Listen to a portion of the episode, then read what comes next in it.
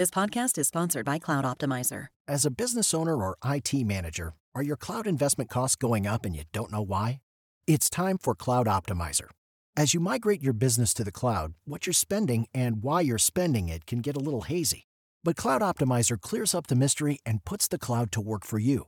Cloud Optimizer starts by analyzing usage patterns, right sizing resources, leveraging discounts you may not be aware of, implementing automation, and much more. And by reducing unnecessary expenses and maximizing performance, Cloud Optimizer guarantees you a savings of five times what you spend for their service.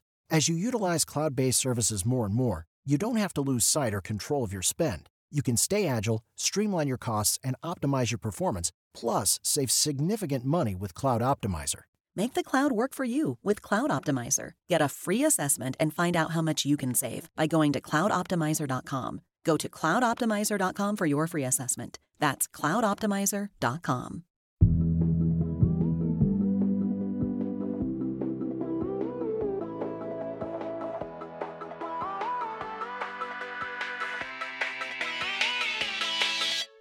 Hey, I'm Candice Lim. And I'm Rachelle Hampton, and you're listening to ICYMI, In case you missed it. Slate's podcast about internet culture. And today is a big day for the ICYMI universe. The ICYMI cinematic universe, the ICU, is finally meeting for the first time today in person. In person. Oh my god. Yeah, we are both here holding hands in the studio. ICYMI producer Se'era is here. Daisy is here. It's a summit of the minds.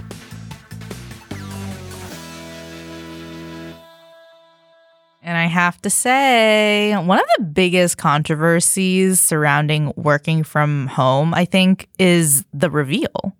The reveal? The reveal about like your coworker's height because I I need to say it. Like this whole time, Rachelle, I I thought you were like five nine. You're not the first to say that is a thing. I I give tall girl energy. I have the vibe of someone who is much taller than they are. I'm five four. Um, it's a crime to me personally that I am not the height that I am in my head. Mm-hmm. And it's funny because like I'm also around five four, but we like met and then we hugged, and I still was like, "You seem five nine, like you, like you said, it's that tall person energy." I mean, that TPE, you mm. know, it's better than BDE.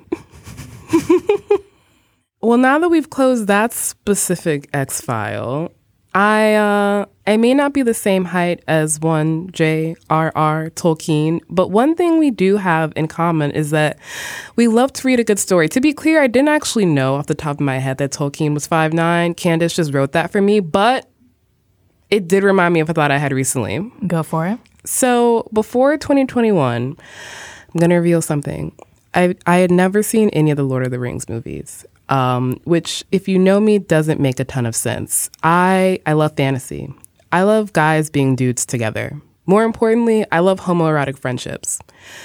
This series is made for me, but as a child and somewhat as an adult, the orcs scared me. So I just went through life with this huge cultural blind spot until 2021 when I was having candidly the worst summer of my life. And I was like, what if I just got so high and watched these movies? And I did. And to no one's surprise, I love them. They had that kind of feeling you get. I feel like you're going to know what I mean, where you you think if I had seen this at a time when my brain was softer, it probably would have formed about 10% of my personality. You know what I'm talking about? Mm-hmm, mm-hmm, mm-hmm. I do have to confess, like, I've never seen Lord of the Rings, but I do know what you're talking about. Okay, I think my version of this, and I'm really clinging on to that like summer vibe. Last year was the first time I ever watched Below Deck. And Below Deck, by the way, has been going on for like 10 seasons or more and there's always so many spin-offs. So it's always on kind of like the Bachelor universe. But for me, it was below deck down under. I was just really sweaty all summer. I wanted to stay inside. I jumped in and this was a situation where they dropped all the episodes on Peacock at once. So I watched all 17 in a week in a few days. I'm so into it. And then guess what, guys? It just came back for season two now. So, like, obviously, uh, my cells, they're regenerating. They're regenerating in the name of Below Dick. So, if you want to talk to me about that, go for it. I'm really starting to think that if you had watched this as a child, you might just have an Australian accent for no reason. Yeah, mate. That is a good but unexpected choice, I must say. but what we're both basically talking about is the kind of, I'm going to say it, it's magical. The magical moment where you're like, I don't just like this thing. I'm a fan, capital A, capital F, a fan of this thing. And not only am I a fan of this thing, but I'm going to go engage with other fans of this thing because I need to talk to someone with the exact same mental illness as me, melting down over Aragorn saying, I would have gone with you to the end, into the very fires of Mordor. There's an edit of that quote with a Hozier song on TikTok that I watch once a week.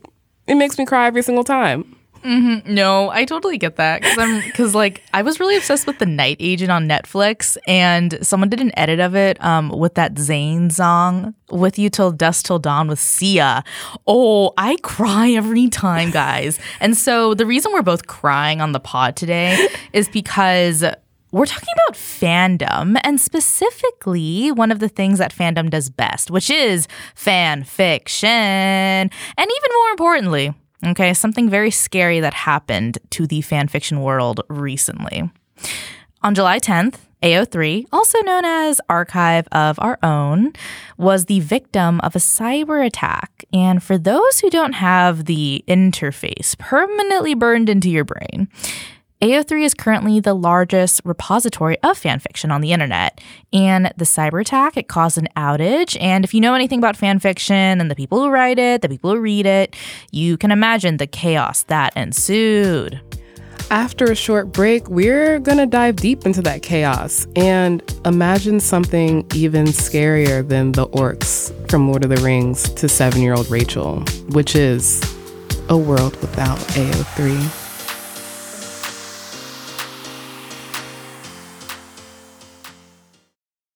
Hey y'all, hope you're enjoying today's show. If this is your first time listening to ICYMI, then welcome. We're so thrilled to have you here. In case you missed it, our show comes out twice a week on Wednesdays and Saturdays, so you can get a double dose of ICYMI every single week.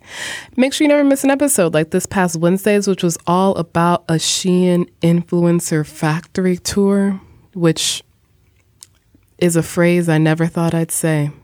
And yet here I am saying it again. Check it out.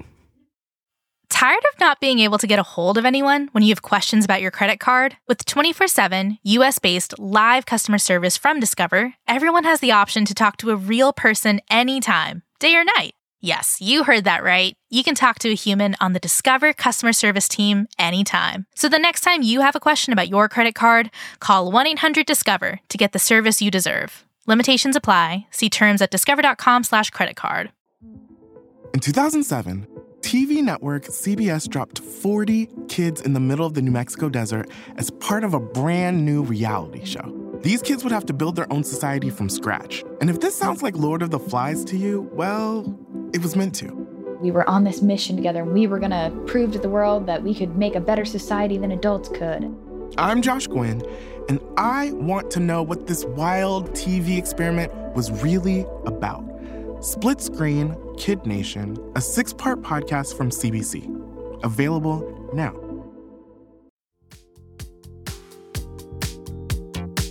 And we're back. Okay, so let's, you know, in the language of Maria from Sound of Music, start from the beginning. It's a very good place to start.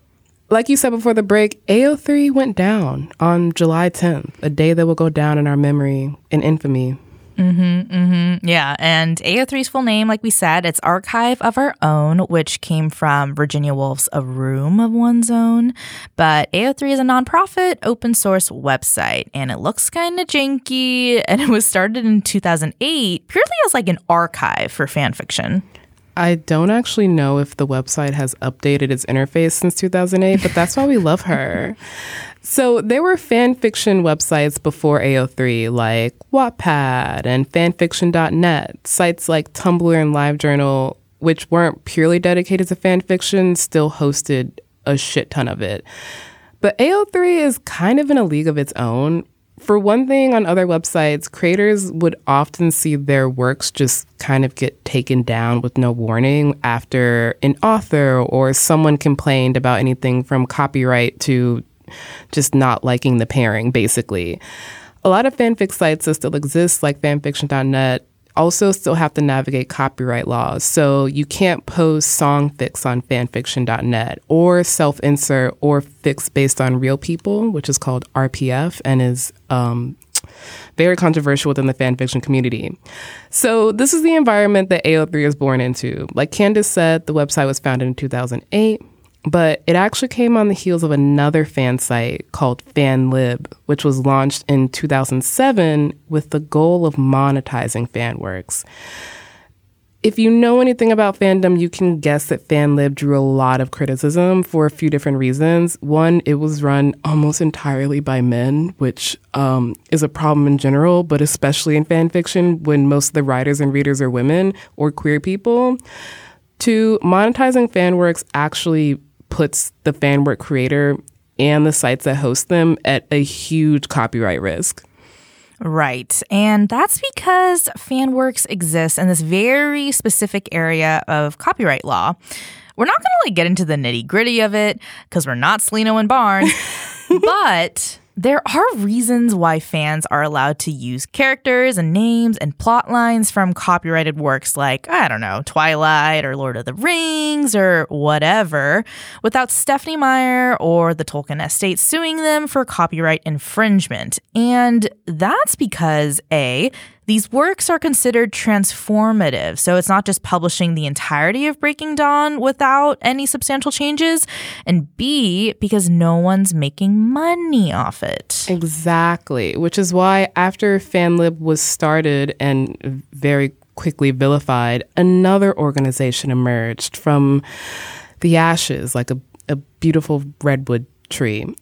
The organization is called the Organization for Transformative Works, or OTW. According to the website, OTW, quote, is a nonprofit organization established by fans to serve the interests of fans by providing access to and preserving the history of fan works and fan culture in its myriad forms.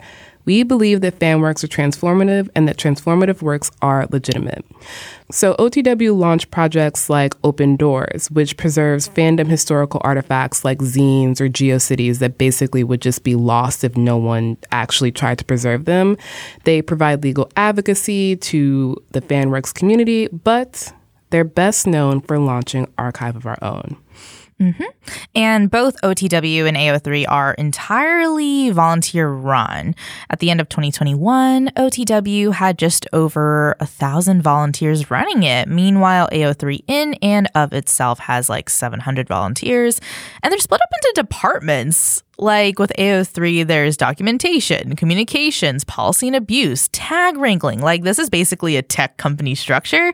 And there's even this elected board of directors which makes it even wilder that it's entirely volunteer run. It's astounding to think about when you consider the scale of the website. According to their 2021 annual report, there were 23 billion page views on AO3 in the calendar year of 2021. There are currently more than 11 million works on AO3 spread across 59,000 fandoms. I know I make Library of Alexandria jokes on this podcast all the time, but AO3 actually kind of does represent one of the most extensive efforts to preserve fandom history, which is really important because fan works tend to disappear, especially if no one's trying to preserve them or if websites are actively hostile to them, which a lot of sites are.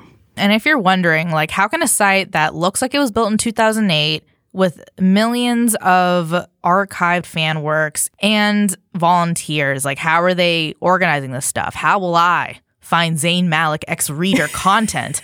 well, I think that's where tag wrangling comes in, right? So, like, Rachelle, what is that? Phenomenal question. So, I would say the thing that makes AO3 AO3 is the tagging system.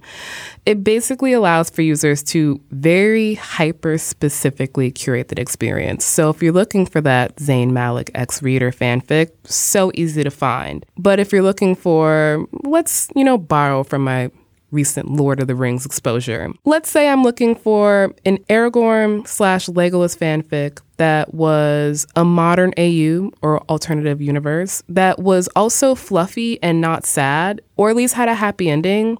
And then I also wanted to sort the fix that this brought up by Kudos, which is basically the rating system for AO3.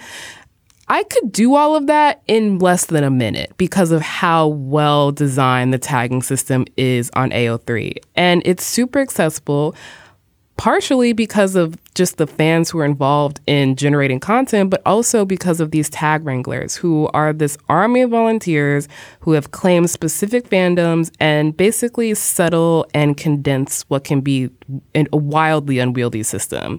So Tag Wranglers are the reason that if you were to write a fanfic based off of the show Elementary starring Lucy Liu, an icon, it'd also be included under Sherlock Holmes and related fandoms.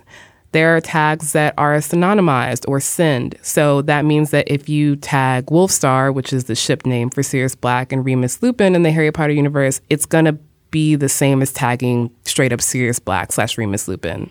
Mm, and, you know, importantly, AO3 is not just relevant to fans, though honestly, that should be enough of a reason.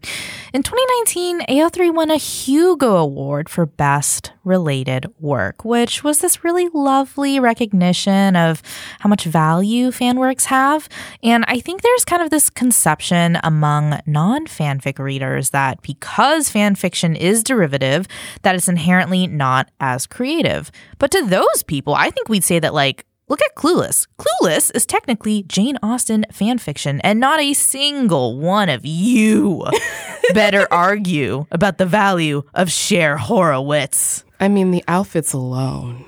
And listen, I know most of you out there have mixed feelings about Fifty Shades of Grey, which you should, partially because it started as a Twilight fan fiction. But the thing is, the soundtrack slapped every single one, and it gave us Dakota Johnson, which gave us the downfall of Ellen. And that that's just a global good. Yeah, and you know, like on a serious note, fan works are increasingly being turned into their own original IP. You know, there's this movie series, it's called After, and I'm not really sure if anyone in my life actually watched it, but it started as a Harry Styles fanfic. Cassandra Clare's She's got this series called The Mortal Instruments. It has passages directly taken from her Harry Potter fanfiction days. And another one, The Kissing Booth, that was originally posted on Wattpad. New York Times bestselling romance novel The Love Hypothesis by Ali Hazelwood, that started as Star Wars fanfic. It's kind of turning into a bit of a Ouroboros, if you will, of fan works being created about text that started as fan works. I'm sure we're going to enter the third layer soon. And personally, I love it. I want to see a fan work about something that started as a fan work about something else that started as a fan work. You know, I want to be three degrees separated from any semblance of original IP, which is why I screamed in dismay early this month when I saw that AO3 was indefinitely down. How was I going to read my Kendall Roy fan fiction? Mm-hmm. Mm-hmm. And look, we are going to get back to reading Succession fan fiction at a later date. Personally, I'm a Tom Wambsgans ex reader. But you are right that we do now need to talk about what happened when AO3 went dark. We'll do that after a short break.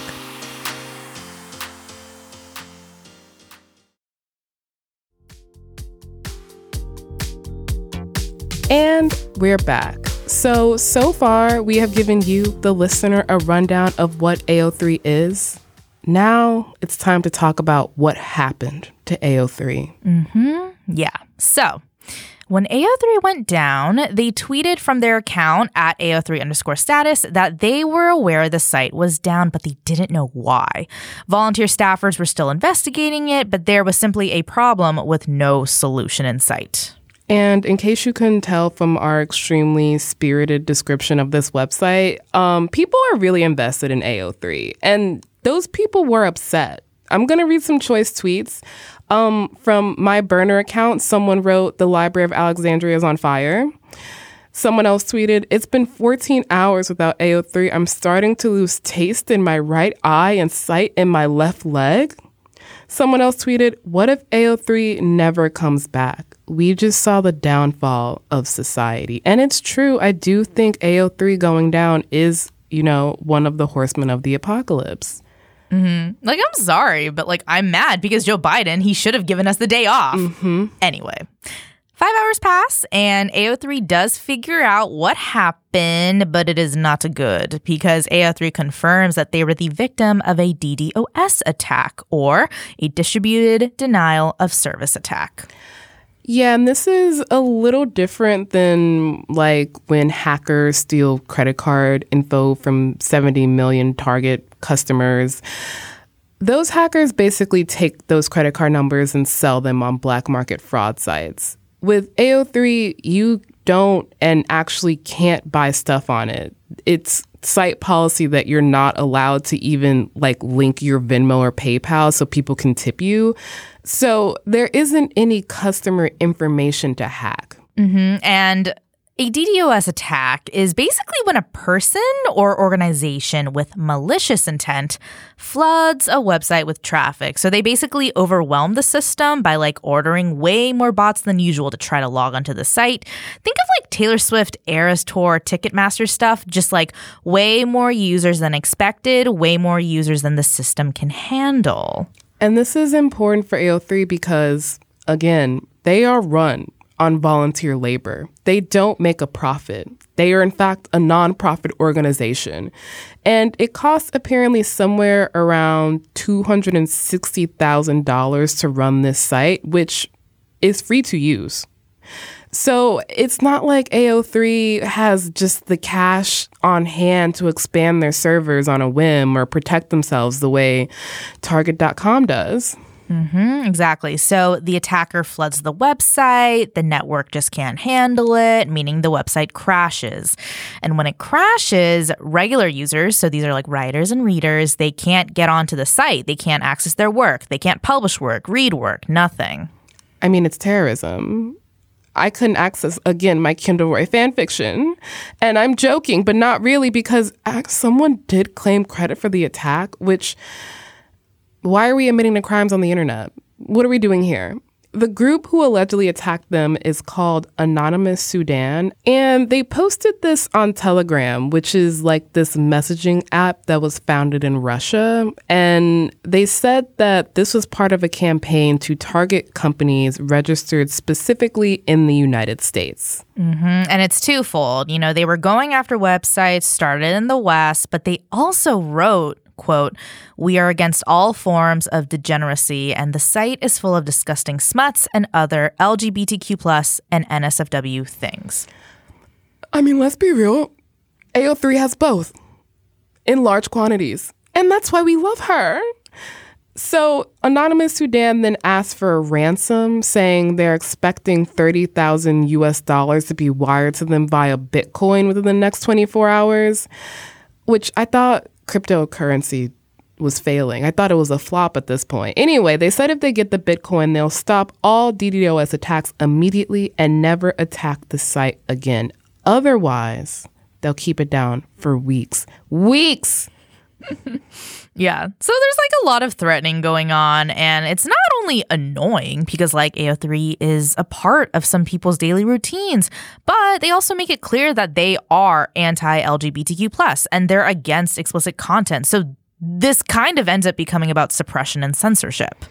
Yeah, there was a fan of AO3 named Drake George who was quoted in a Today.com article about the crash, uh, which by the way, also included a threat to lose millions of stories archived on the site.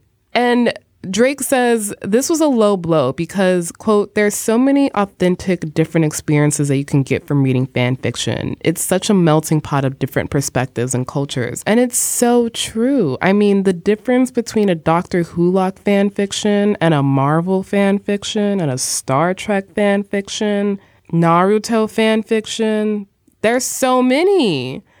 There's fan fiction about journalists. Is that true? Yes, you can go find Chris Hayes fan fiction mm, right now on mm, AO3.com. No, yes, no, yes, Chris Hayes, no, Chris Hayes ex reader, no, no. You can go find Steve Kornacki 2020 election fan fiction right this moment. Okay, but that one I'm okay with because he did become a queer icon with them khakis. Okay.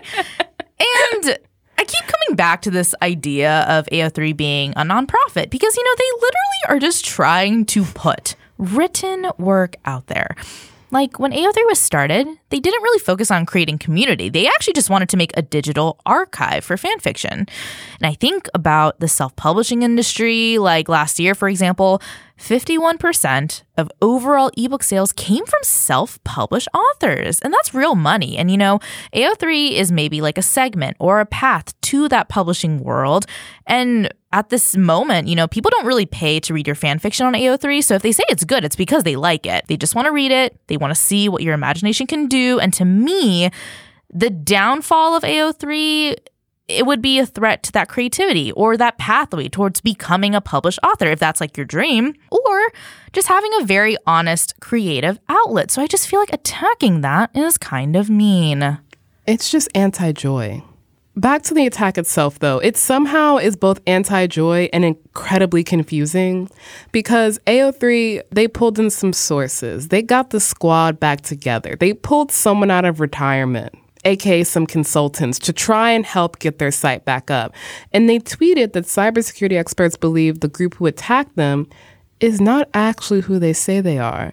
They're lying about their affiliation and they're lying about their reasons for attacking websites. It's a twist so strange it might be in fan fiction. Mm, yeah, I really hope someone wrote fan fiction about this attack. yeah, you know, Alastair MacGibbon, he's the chief strategy officer for CyberCX. That's a cybersecurity company in Australia. He spoke to the Guardian Australia and he said, quote, it really stems from the Russian government proclivities to drive division in society. They don't really care about the issue, anti-racism, pro-environment, or whatever. They just get into whatever it is that matters to harm targets, in this case, the West. Which I gotta say kind of makes sense to me because if I'm being completely honest, 30 thousand dollars in Bitcoin feels kind of low. Also, again, Bitcoin that's going to be worth like $5 in six months. I just don't understand. Actually, I don't think that's how conversion works. Anyway, I don't know. I just don't trust it. My Shark Tank brain kicked in and went, really? Not even with a 30% vested interest? Barbara Corcoran would never. Mm-hmm. And like, what are they going to do? Sell the fan fiction? really? And MacGibbon said there's a likelihood that this attack came from a state or like government sanctioned thing where maybe they were directed to threaten sites in the West to basically just like cause fear, make people scared, but not for like money as the central interest. I mean, they did inspire deep, deep fear in me, but not for long because all this threatening leads to AO3 coming back online the following day. So it was down for about a day, which did cause a bit of discord, I'm not going to lie. But they were able to stand up some new protections from Cloudflare, which is a cybersecurity company in the United States. Mm-hmm. And companies like Lyft and Tinder and Medium.com, they use Cloudflare. So they are like experienced in handling a lot of user traffic. Apparently, AO3 now has kind of a new setup, at least on the back end. So a few features were temporarily disabled. Like you couldn't send invites to have someone join AO3, but that came back up and by the end of the week, most of the website was functioning as normal. Which is kind of funny because AO3 at first glance doesn't have the most um, exciting user interface, I'll say conservatively. But for now, we owe praise to the good people of AO3 again, volunteers, they're doing this for free 99 for working on this, keeping it running because honestly, a lot will be missing from my life without AO3. Like, I don't need a fancy user interface. I just need to access my Kendall Roy X Reader fan fiction. Thank mm-hmm. you. Mm-hmm. Yeah, same. And, you know, I want to wrap this up on a good note. So, Rachelle, I want to know what is your favorite AO3 fanfic? Is there maybe like a title you'd like to recommend to the listener? So, this isn't my first foray into recommending fan fiction on this here podcast. For those who know, we did a whole episode on All the Young Dudes way back in 2022, which was a Harry Potter fan fiction that I loved. So I'm going to give you another one. This is for the Avatar The Last Airbender girlies out there, specifically the ones who think and know that the only misstep in the entire series is having Katara and Aang end up together because we all know it should have either been Katara choosing herself or Zuko and Katara. So this fic offers a little bit of both. It's called Such Selfish Prayers by Andromeda 3116. It's 47,000 words. I'm not going to lie. I almost said it's only 47,000 words, but that is longer than a novella. But it gives us the ending we deserved. What about you? That was beautiful. Thank you. That was beautiful. Okay, um mine is called We Fell in Love on Thursday and it's by Somewhat Stories and it is about Carmy from the Bear, season 1 specifically, falling in love with his neighbor across the hall who is a baker. Now, I do think it's important to note that this was season one, so this is before Carmy had a romantic interest in the show. But I think that's probably something I liked about the fic, which is that it kind of, you know, filled a hole in his life that a lot of people were curious about, mm-hmm. thinking about, mm-hmm. thirsting about at the time. Mm-hmm. I will say though, I I tend to kind of love like Richie or Mikey fics more because Mikey, for example, very mysterious, really only in there for a few minutes, but he's like very, very interesting and grungy. And so, like, anytime someone tries to fill in the gaps on his life or like you know imagine who he was dating at the time like i'm very happy to read those suggestions i accept them all also john bernthal ex-reader always happy to see the link I mean, I mean, what a man. What a man. Honestly, I, I don't even know how to end this episode because I'm just thinking about John Bernthal now. Mm-hmm, mm-hmm. I mean, maybe something I want to hear about is just like, I don't know, what do you think a world without AO3 would be like? Like, what do you think, maybe even personally, has been impacted by the way AO3 has like sparked your creativity or stuff like that? Because you're a writer, you write very well. Thank you. I mean, my life would be a darker place without AO3. AO3 makes finding fan fiction so easy. And I think a dynamic about fandom that existed before this kind of current iteration of fan sites is that if you didn't know how to get in, it was kind of hard to figure out like where to start. What was the good fan fiction? Where would you find it? What website could you be on? Did you have to be like in an author's circle to get access to it, like people who had locked live journals? Whereas now, AO3 is pretty much open access. There are some fan fictions that you can only access if you have an account, but most of them are pretty much viewable for anybody. And I love that. It makes fandom really accessible. It makes it really easy to just be like, I want the highest quality fan fiction, and I can sort that immediately right now. It's great. My life would be darker without AO3. I would be mm-hmm. so much more bored. Mm-hmm. No, I think the same thing. I think, you know, it's interesting because fan fiction still gets kind of a weird rap nowadays where it's a mm. thing people don't want to talk about, but they still do and see and use. Even myself, I make jokes about it all the time. But I think the thing people don't say enough about fanfic is the way that it is actually a mirror, I think. It's a mirror to the way we consume media. Because, for example, there was this interesting time a few years ago where Anthony Mackie, he's the Falcon in the MCU. He has a show on Disney Plus, And you know, it is not uncommon knowledge that people write fanfics about his character and Bucky Barnes, or, you know, the Bucky Barnes Steve Rogers stands. I think they're called Stucky.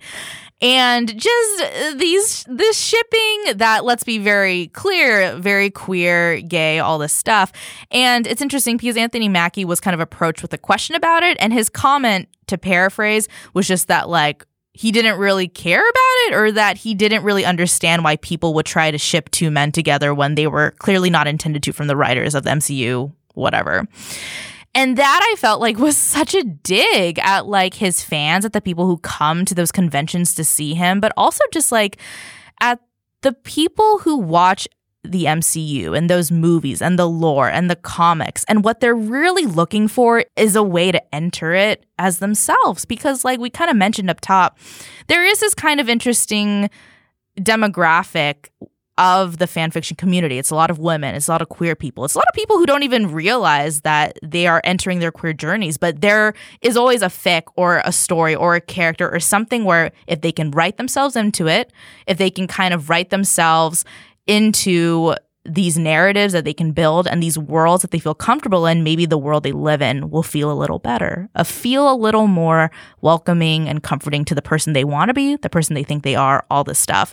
And so Coming back to just like AO3 and its purpose in society, once again, even though I keep digging on how ugly this site is, and by the way, one of my favorite things is when you um, go on like explicit like fanfics, it'll say at the top like, uh, click this button to proceed to confirm there is sexual content. Be aware. Mm-hmm. And I'm like, yo, proceed, proceed, proceed. I think it's funny because it's asking me permission to like feel seen, and I'm like, Hell yeah! Any day of the week. Tom, ex reader, Kendall, ex Rachelle, I get it. I mean, fan fiction is. It's about imagining yourself in a world that maybe didn't include you. Mm. And now it can because you can just type, type, type into your little AO3 account, and other people out there will say, I like that. Picasso, give more of it to me. So honestly, this one's for you, AO3, and all those volunteers. Y'all are doing the Lord's work. Give them a Nobel Peace Prize. Oh my god, 100%. Look, if they can give like all those people who like I don't know, save the capital whatever, like a like a little freedom yeah. medal of freedom. Where's the AO3 volunteers? Where's their Pulitzer? Like Gandhi who? Yeah, BTS went to the White House. Why can't they? I don't get it. Get AO3 to the White House.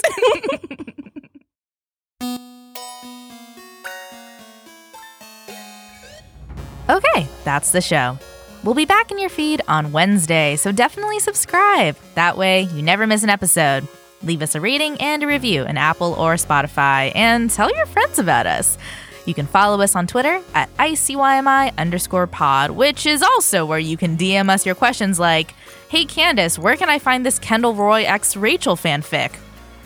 And you can always drop us a note at ICYMI at slate.com.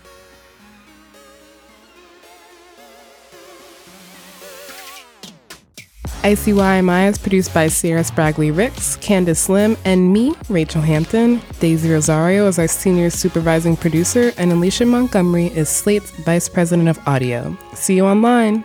Or on the newly protected AO3.